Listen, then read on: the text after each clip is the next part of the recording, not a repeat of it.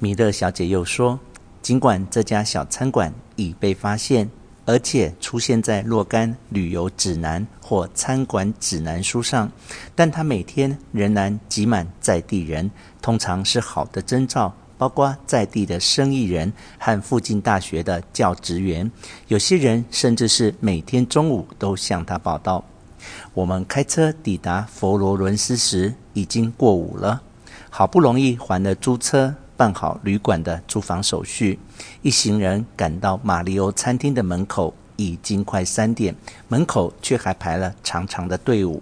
我挤到前头去向女侍者报姓名人数时，生怕她会拒绝我的排队。如果他们想准时下班的话，忙得不可开交的侍者小姐倒是仁慈大方，回头指着一张大桌子说：“他们差不多要吃完了，等一下我就给你这张桌子。”大桌子上看来不止一组人马，大部分已经杯空盘空，抱着双臂在聊天了。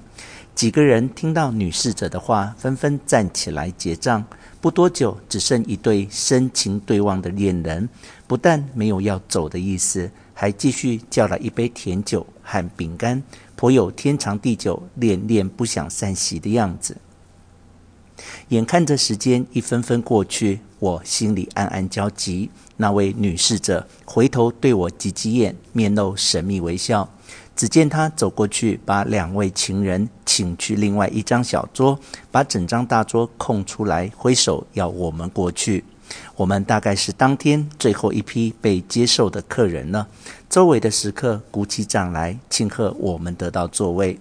我们正要挤过狭窄通道，一路 “Excuse me”，一位食客拉拉我的衣服，正色说：“不要错过某一道菜。”另一位则插话说：“另一道菜也不能错过。”其他人也听到了，纷纷出其主意，但我可就听不懂那些七嘴八舌的意大利发音了。坐定之后，女侍者走过来，指着我身后写满纸的白纸，用力在几道菜名上画了叉叉，说：“这几样没了，其他都还有。你们想吃点什么？”我们什么都想吃。我可以点一大堆东西，不管它前菜、主菜，全部都一起分享吗？我说。当然，我们意大利人也是这样吃饭的。何况你们爱怎么吃，全看你们高兴，谁也管不着。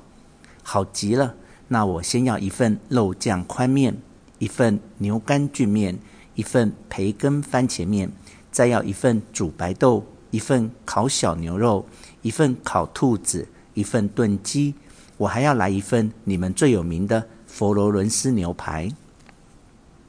要喝点什么吗？你们的自家酒是香替吗？当然，你现在就在佛罗伦斯啊！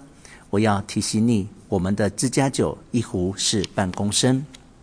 那我们就先来两壶吧。过了一会儿，一位帅哥厨师抱来一块巨大的牛肉。问我们所要的牛排分量要如何？我们在托斯卡尼地区旅游时，已经知道此地的牛排习惯以宽度为单位。我把手指头一指，指在约一寸多厚的位置。一位老先生，应该就是玛利欧本人，负责操刀，在肉案上用斧头一砍，砍下一寸半厚度的大块带骨牛肉，放在称上，大叫一声。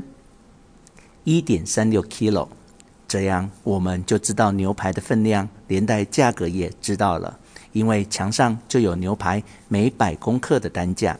帅哥厨师把切下来的牛肉抱进开放式的烧烤厨房，放在炭火上的铁架上，高温的炭火立刻把牛肉炙得滋滋作响，脂肪也随着留在铁架上，发出一阵阵诱人的香气。很快的。酒来了，各种菜肴也以惊人的速度上菜了。